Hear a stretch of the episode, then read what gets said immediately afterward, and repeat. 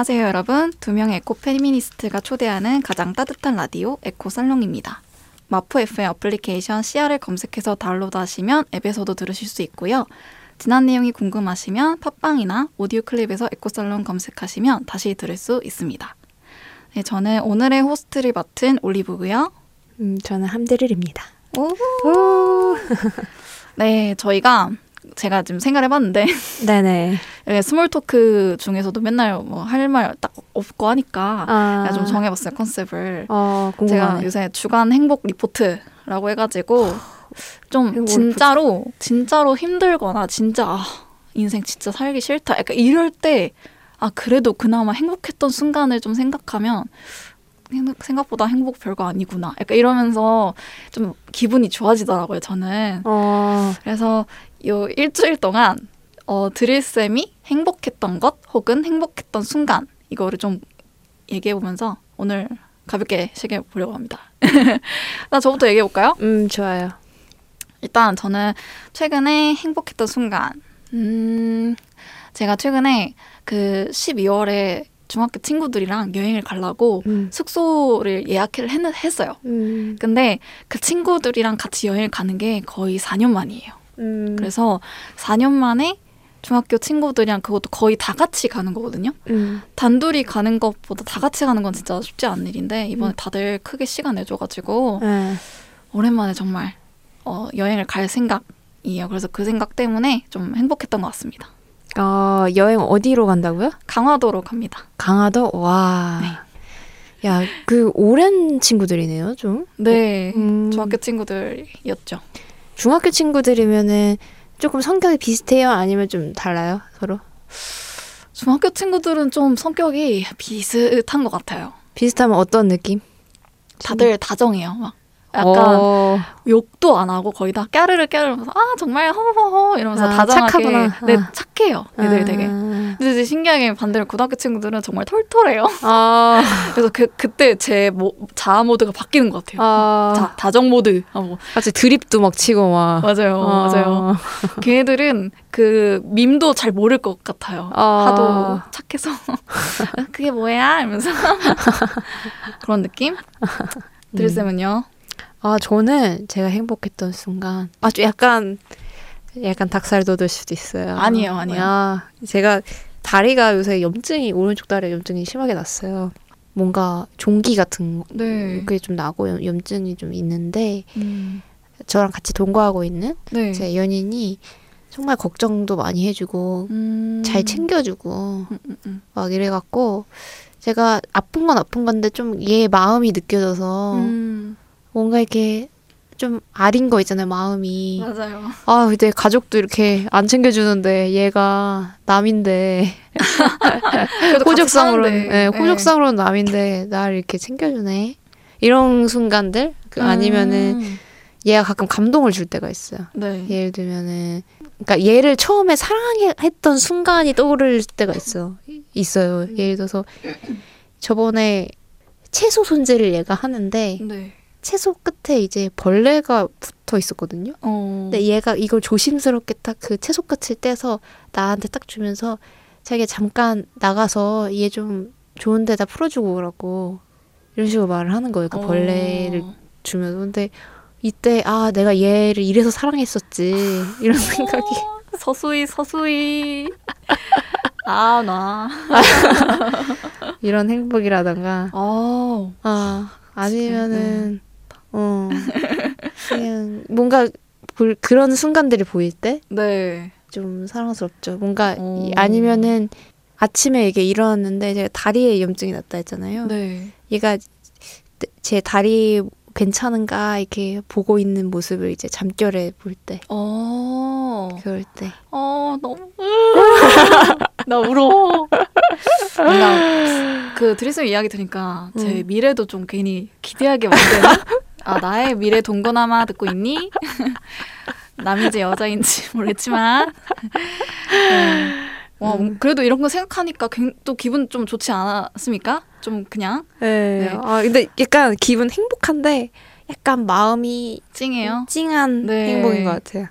참 이게 그러면 이건 약간 또 감사 리포트네요. 어. 행복 리포트가 아니라 감사 리포트네. 그러니까 뭐 이런 하루의 시작을 음. 또 이게 아마 8시쯤 방송될 텐데 청취자 여러분들도 이 8시의 시작을 저희와 음. 함께 들으신다면 좀 아, 이번 주에 나한테 좀 감사한 일 아니면 행복했던 음. 일 이런 일이 어디 있을까 그 생각해 보면 조금은 그래도 괜찮은 인생이지 않나 음. 이런 생각이 들 것 같아서 준비를 해 봤고요.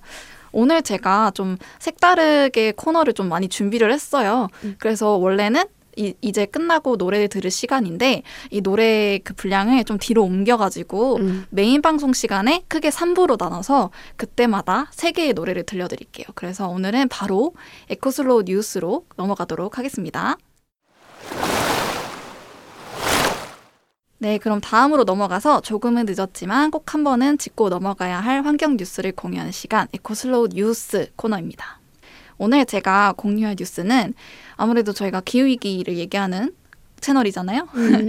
그래서 최근에 이제 기후위기 관련해서 큰 아주 유엔인가 그런 데서 그런 정책이나 이런 거 얘기하는 국가적인 어떤 행사를 좀 많이 하고 있잖아요. CP 뭐였죠? 그런 것도 하고 있고 거기서 이제 투발루라는 국가가 하나 있는데요. 거기서 투발루의 장관이 연설한 사진이 뜨면서 굉장히 큰 화제가 난 적이 있어요.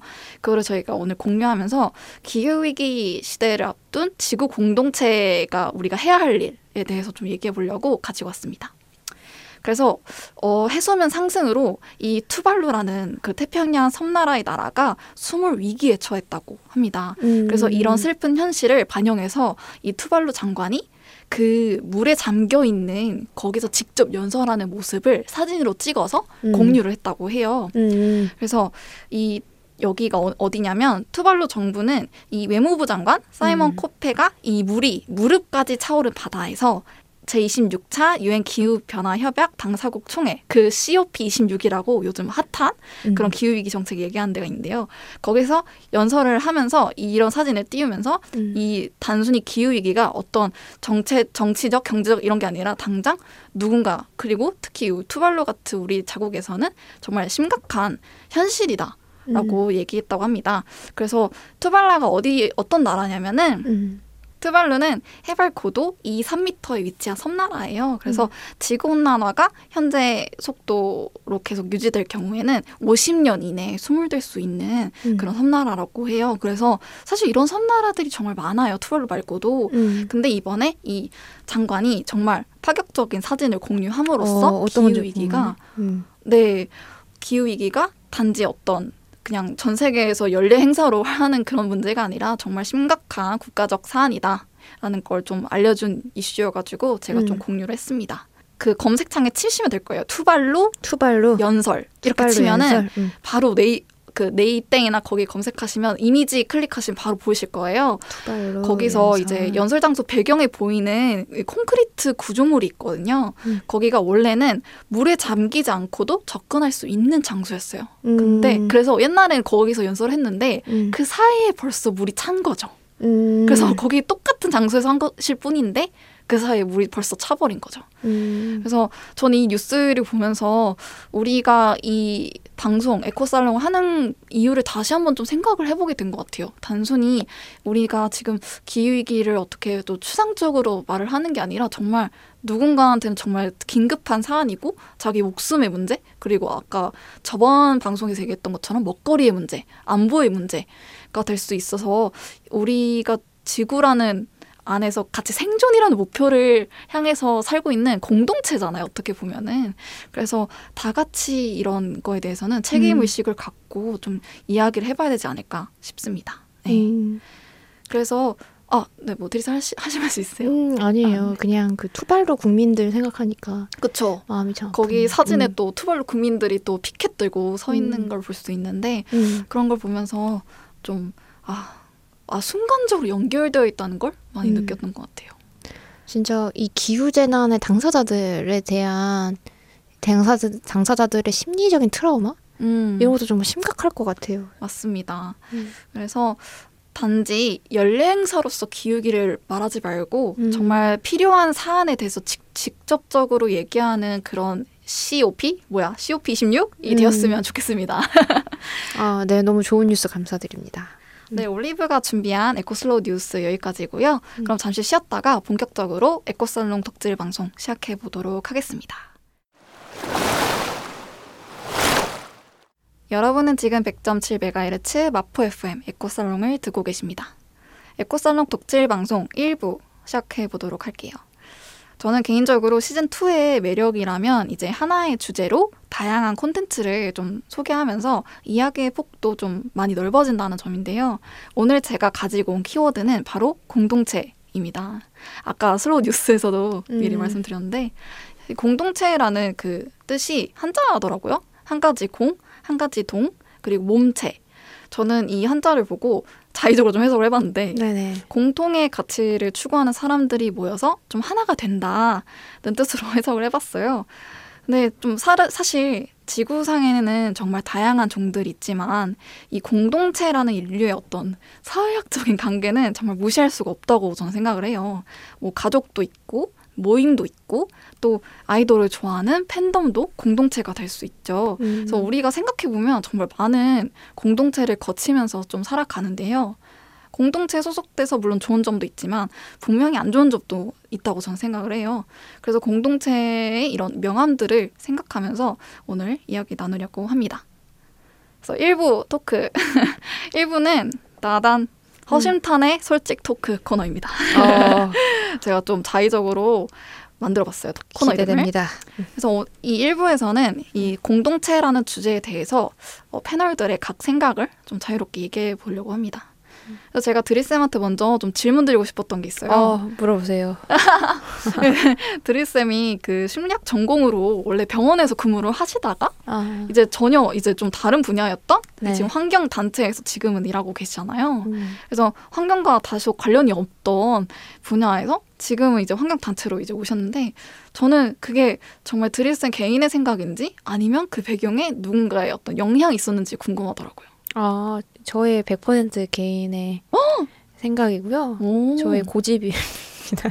음, 병원에 일하면서 되게 좀 음. 많이 느꼈던 거는 내가 하나의 수단이 되고 있구나라는 생각이 많이 들었어요. 그러니까 음. 제가 기대했던 거와 너무, 다른 거죠. 음. 제가 생각했던 어떤 관, 그 환자와 이제 치유자의 어떤 연결, 심리학자, 전 심리학자였으니까 음. 어떤 좀 연결됨이라던가 어떤 감정적인 교류라던가 이런 거는 사실상 기대하기가 어렵고 음. 거기서 내가 할 수 있는 일이라고는 뭔가 검사 보고서를 내는 도구가 되는 거. 왜냐하면은 검사 보고서가 돈이 되기 때문에.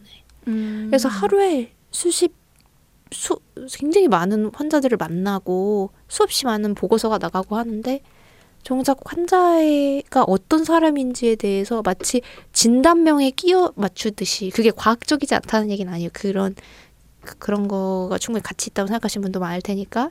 근데 때로는 진단명에 의해 정의되는 한 명의 인간을 음. 만들어내는 내가 보고서를 통해서 그런 방식이 나와는 맞지 않다라는 생각이 정말 많이 들어서 스트레스가 음. 되게 심했어요. 음.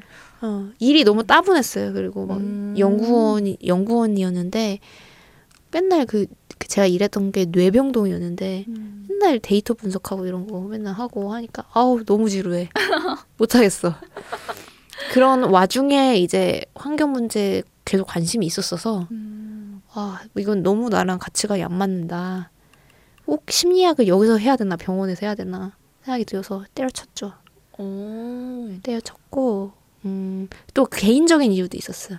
제가 이제 아동 임상을 전공했거든요. 전공은 아동 임상 심리. 그러니까 아이들 중에서도 좀 ADHD나 자폐나 약간 이런 발달 장애가 있는 이런 아이들을 네, 전공을 하긴 했는데 제가 저의 어떤 개인사를 돌아보니까 가족 내에서 어떤 결핍, 상처 이런 거에 의해서 상당히 제가 그런 이유가 커서 이 심리학을 선택을 했구나라는 생각이 많이 들었어요. 어. 그러니까 어떻게 보면은 그게 내가 선택을 한 길이지만 아직 독립되지 못, 정신적으로 조금 덜 독립된 어. 그런 상태에서 사로잡혀서 음, 심리적인 음. 상처에 사로잡혀서 심리학을 선택했던 이유도 좀 있었던 것 같아요. 맞아요. 그래서 내가 진짜 심리학을 조- 음. 좋아했냐라고 생각을 해보면 물론 좋아는 했지만 이게 사실 지금 생각해보면 전공으로 선택할 정도였나 음. 생각도 가끔 들긴 해요. 근데 지금은 또 환경에 꽂혀 있어서 이런 거고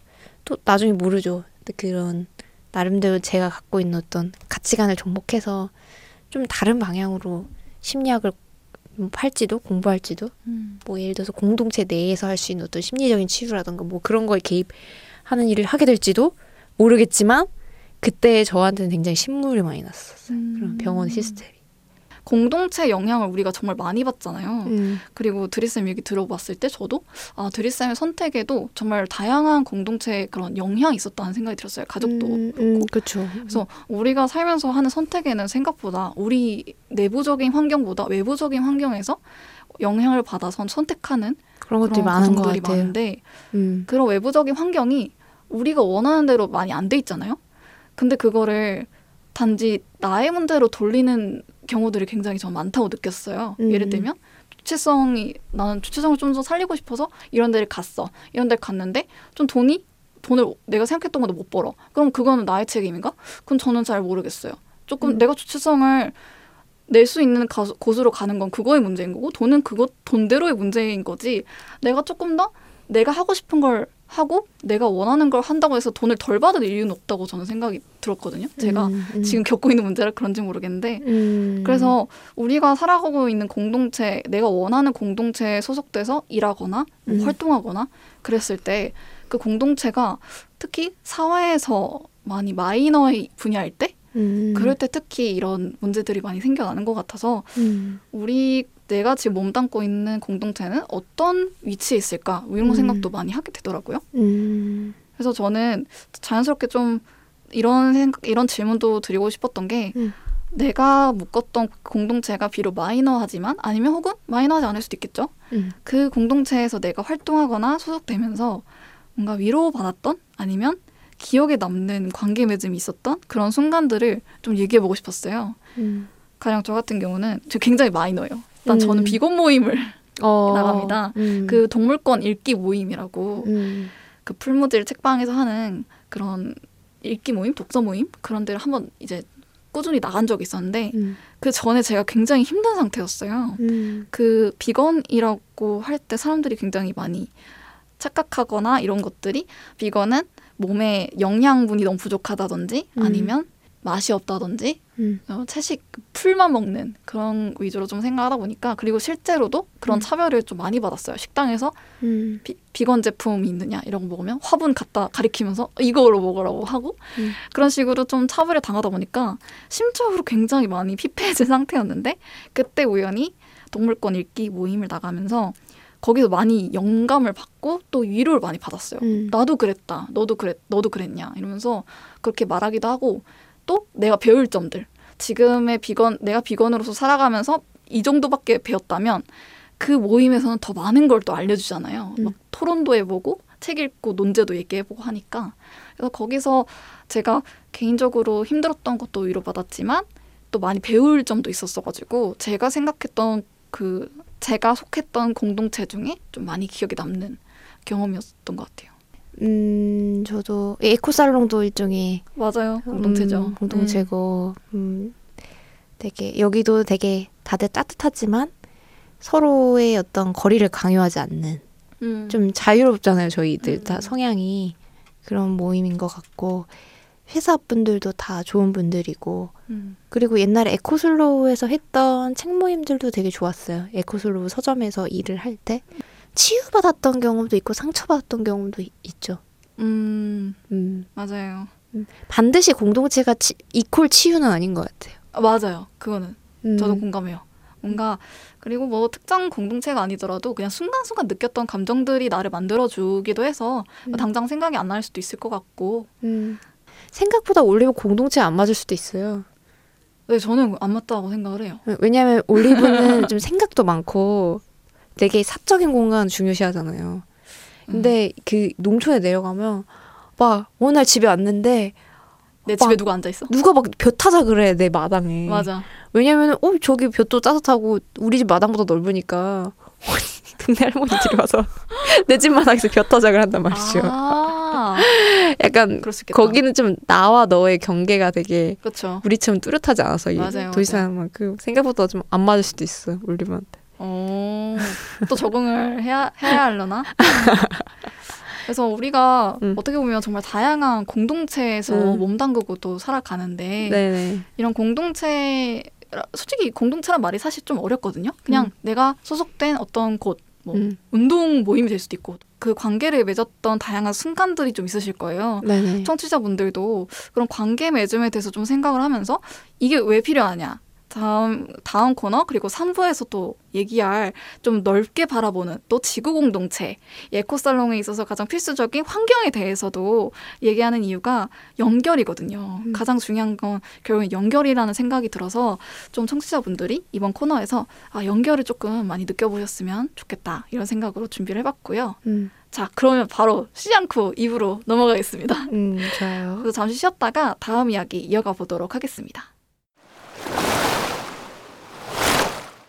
여러분은 지금 100.7MHz 마포 FM 에코살롱을 듣고 계십니다.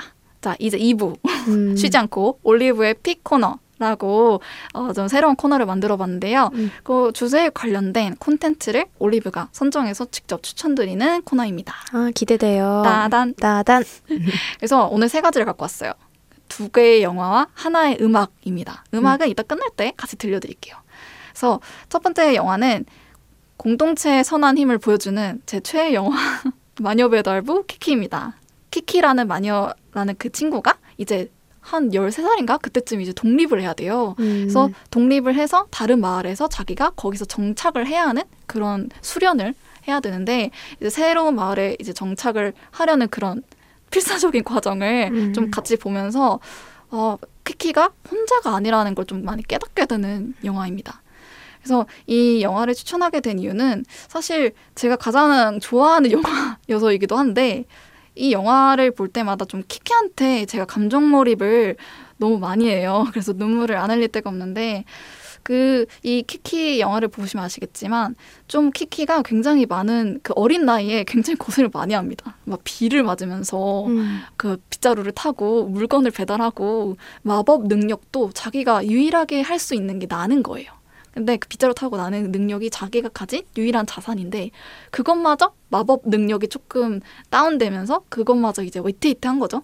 그때 이제 키키가 굉장히 많은 그런 징크스라고 해야 되나 그런 걸 겪어요.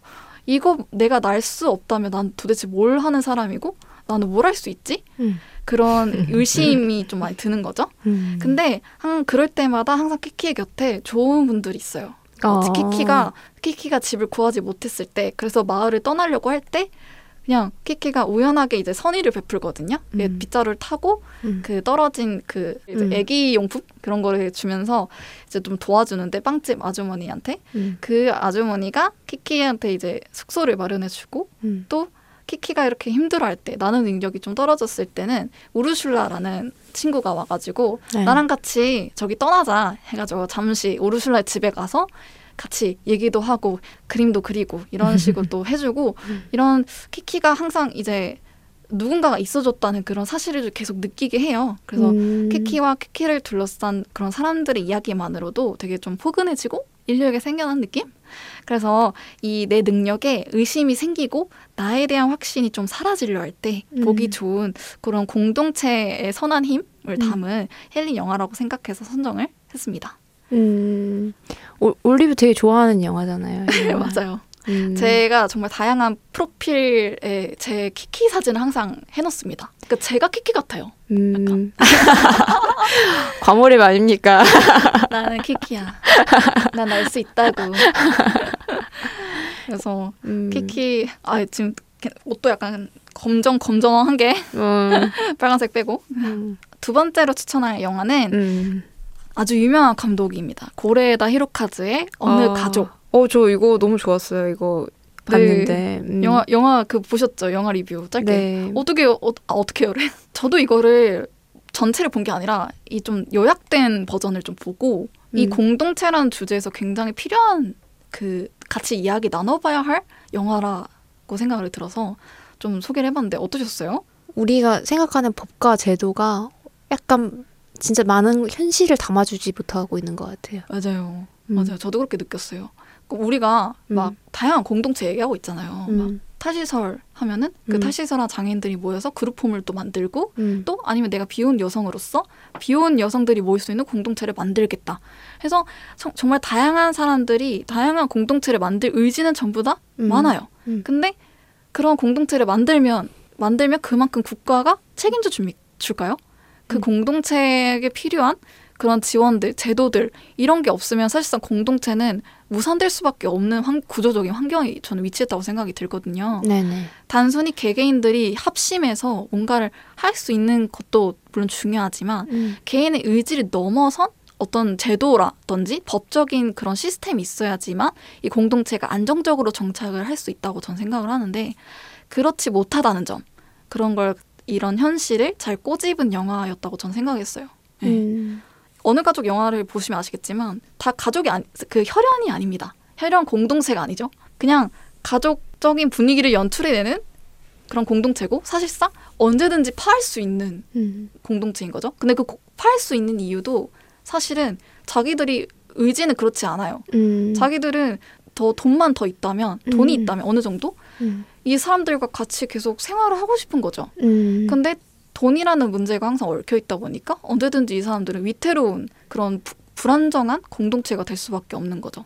그걸 되게 잘 보여준 것 같더라고요. 음. 왜 그런가? 왜 저 사람은 저렇게 생각하고 왜 저렇게 살아가는가에 음, 대해서 끊임없는 질문을 던져야 되는 이유인 것 같아요. 음, 법과 제도로 정의할 수 없는 이 사람들이 어떻게 결과적으로 보면 범죄자잖아요. 맞아요. 하지만 과연 그 범죄자라는 그 말 한마디로 이, 이 다층적이고 복잡한 사회 구조 속에서 살아가는 한 명의 인간을 우리는 정의할 수 있는가라는 어, 생각이 드, 많이 들었고 우리가 진짜 하- 함부로 뭔가를 정의할 수 있는 존재가 단 하나도 존재하지는 않는다라는 생각이 많이 맞아요. 들었네요. 음, 음, 음. 그래서 뭔가 왜라는 질문을 치열하게 좀 던지는 것이 특히 이 자본주의 사회에 굉장히 필요한 덕목이다라는 생각이 좀 들었어요.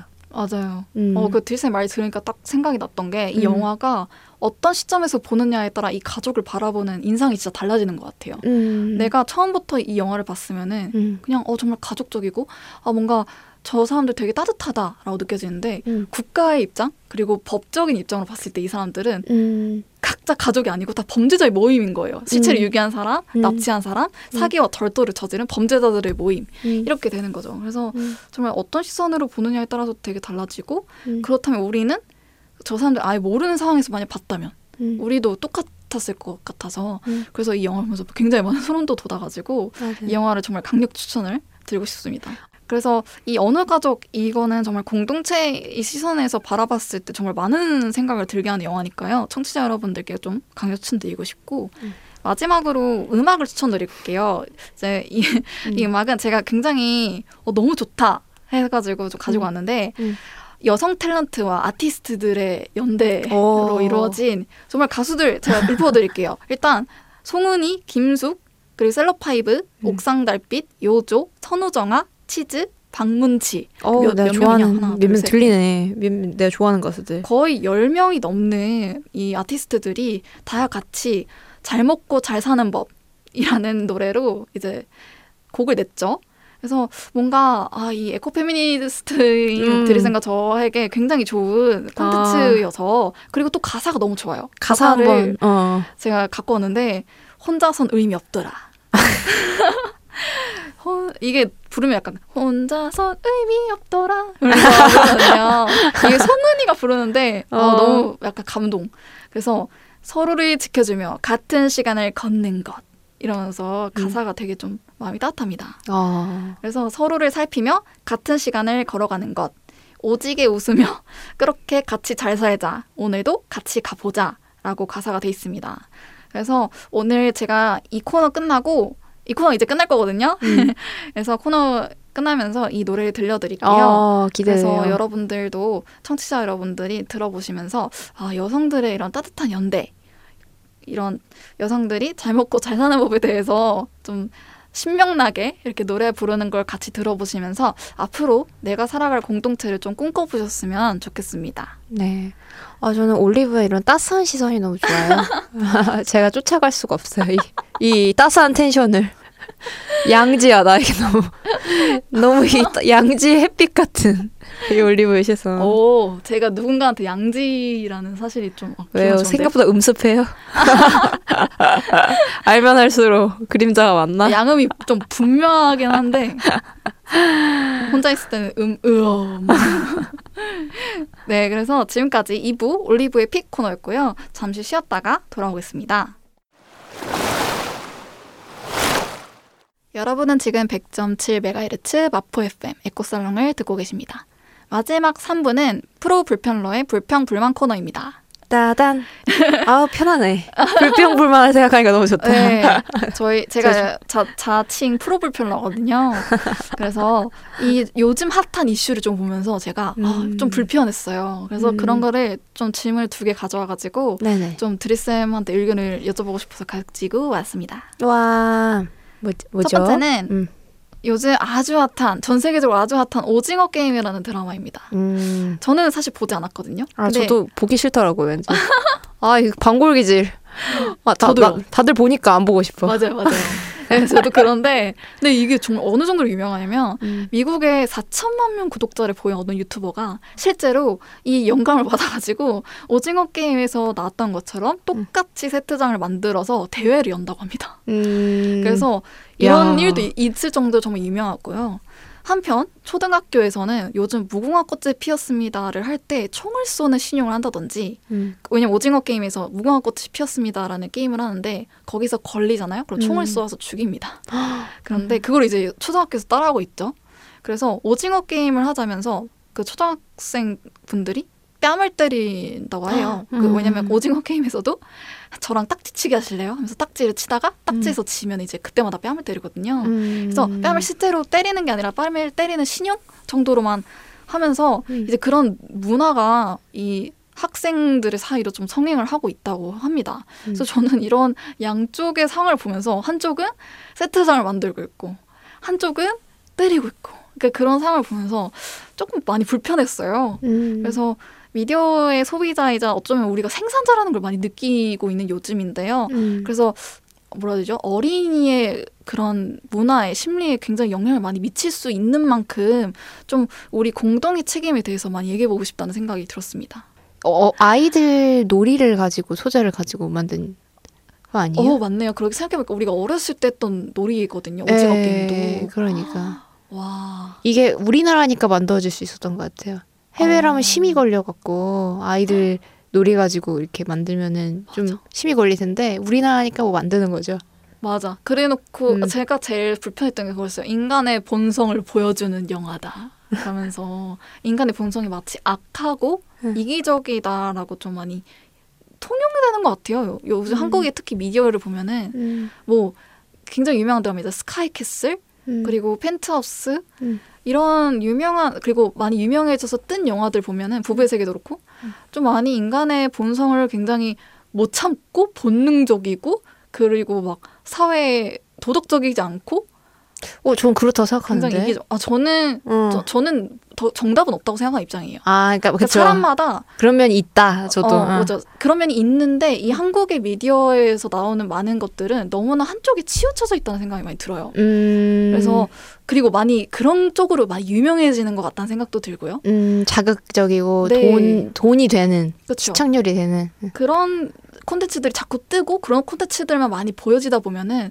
어쩔 수 없이 이게 영향을 분명히 받는 집단들이 있을 거란 말이죠. 개인도 있을 거고 음. 그런 것들이 이제 어린이한테 영향을 미치는 것도 저는 굉장히 많은 염려스러운 부분이라고 생각이 돼요. 음. 그래서 좀 미디어를 이제 우리가 소비하는 건 좋은데 이 소비하는 것도 많이 좀 책임의식을 가지고 봐야 되지 않을까? 뭐 이런 생각도 들고요.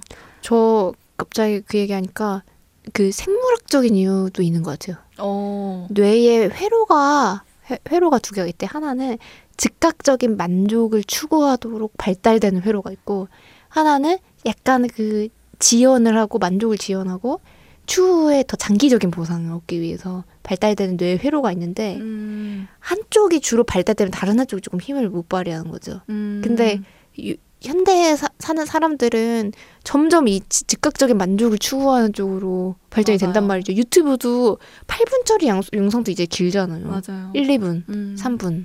이렇게 짧게 짧게 보는 그런 영상들. 그리고 책 한 권을 요새 저도 느끼는 건데 요새도 저도 뭐 단체에서 막 필요하고 이래가지고 SNS도 막 하고 막 그런 시간이 늘다 보니까 책에 집중하는 시간이 점점 짧아지는 맞아, 거예요. 맞아. 점점 그러니까 진득하게 뭔가 봐야 되는 컨텐츠나 영화나 이런 게 좀 사라지는 것 같긴 해요. 어, 말대로. 맞아요. 음, 그런 생각이 들었고 음, 두 번째로는 이건 진짜 제가 좀 많이 웃겨서 갖고 왔는데 음. 최근에 노키즈뿐만 아니라 노워크라는 단어가 아시나요? 노키즈 노워크. 노키즈, 노워크, 노팻, 노랩탑, 노영상기기 등 요즘 카페들이 내거는 no 시리즈가 점차 많아지고 있다고 합니다. 아, 나 no kids 너무 싫어요. 저도요. 여기 이 제가 보시면은 no kids를 외치는 가게 측에서는 아이들의 안전을 위해서라는 명목으로 이제 심해. 아이들의 좀 출입을 아이러니하게 금지하는 상황인데요. 안전 무슨 안전이에요. 이걸 보면서 저는 되게 불편했던 것 같아요. 음. 모두가 함께 살아가는 공동체잖아요. 음. 그 안에서 어떤 사람은 평등한 자유를 누리지 못하는 좀 사실을 느꼈던 것 같아요. 이 소식을 보면서. 정말 이 사회에서는 음. 비장애 중심적인 게 너무 많이 드러난 것 같아요. 제가 음. 저번 방송에서도 얘기를 했었지만 음. 요즘 여기 막- 여기 거리를 지나가 다니잖아요. 음. 다 경사로가 없고 다 턱이 있어요. 음. 그래서 그 다리를 움직이기 불편한 분들 아니면 지체장애 아니면 휠체어를 사용하시는 분들 전부 다 경사로 없으면 못 올라오잖아요. 음. 근데 여기 서울도 물론이고 다른 지역 가면 더 심해요. 더 턱은 완전 기본 세팅이어가지고 음. 그런 것도 많이 보이고 지하철 탈 때도 높낮이가 너무 커서 저 키 엄청 작단 말이에요. 음. 셀 때마다 겨드랑이 이게 젖었는데 이게 보일까 안 보일까 조마조마한단 말이에요.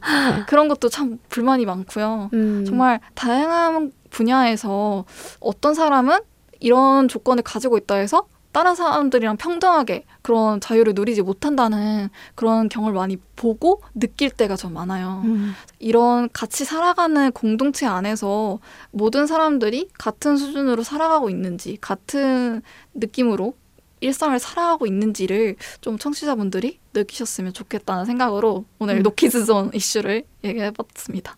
음, 그렇네요.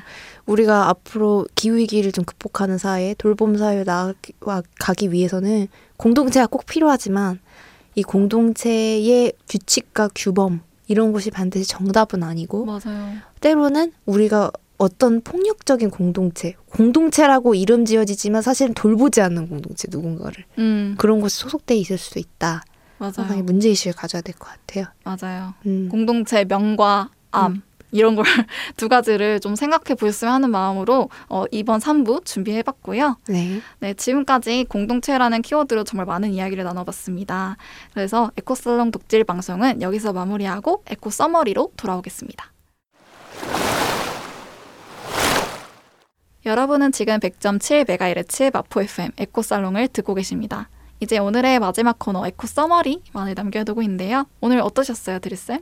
아, 참 올리브가 준비하는 코너는 항상 지- 발랄하고 따뜻하고 신선하고 부드. 네, 너무 좋습니다. 그래서 항상 올리브의 시선에 대해서 알아가는 게 너무 좋아요. 어, 네, 제가 호스트일 때보다 올리브가 호스트일 때가 더 좋아요. 잠깐만. 어, 왜요? 어, 진심인데? 아, 감사합니다. 어, 내, 내 이야기 너무 뻔하잖아. 내가 아는 나의 이야기를 하는 거니까 재미없어요. 제 이야기 하는 거. 네, 그래서 음. 드리쌤과 저의 그런 다른 음, 음향? 뭐라 해요? 음, 음, 음. 음향의 조화라고, 뭐, 뭐라 해. 그런, 제가 음인가요? 제가 음이죠. 그런 뭔가 저랑 드리쌤이 또 시선이 다르기 때문에 음. 저도 이 호스트 진행하면서 드리쌤 음. 얘기 들을 때 뭔가 큰 걸 느껴요, 항상. 음. 그래서 이 조화가 되게, 조합이 되게 좋다. 음, 이런 생각이 드는데요. 음. 저는 일단 뭔가 한 문장을 준비해봤습니다. 네네. 되게 뜬금없지만. 음. 이 공동체에 속했을 때 저는 사랑이라는 단어를 항상 품에 안고 살아가려고 노력을 많이 합니다. 음. 그래서 사랑만으로 모든 걸 치유하고 해결할 수는 없지만 사랑을 주고 받는 것만으로도 정말 큰 힘이 된다는 걸 요즘 들어서 되게 많이 느꼈어요. 그래서 나는 누군가에게 사랑을 먼저 주고 있는지를 음. 좀 생각해 보셨으면 하는 마음으로 eco summary 마무리 하도록 하겠습니다. 네, 그럼 이제 에코살롱 아쉽지만 인사드릴게요. 마지막 들려드릴 노래는 아이유의 Love poem입니다. 저희는 올리브. 함대를 이었습니다. 네, 청취자 여러분 남은 한 주도 들숨날숨 에코하시길 바랄게요. 안녕.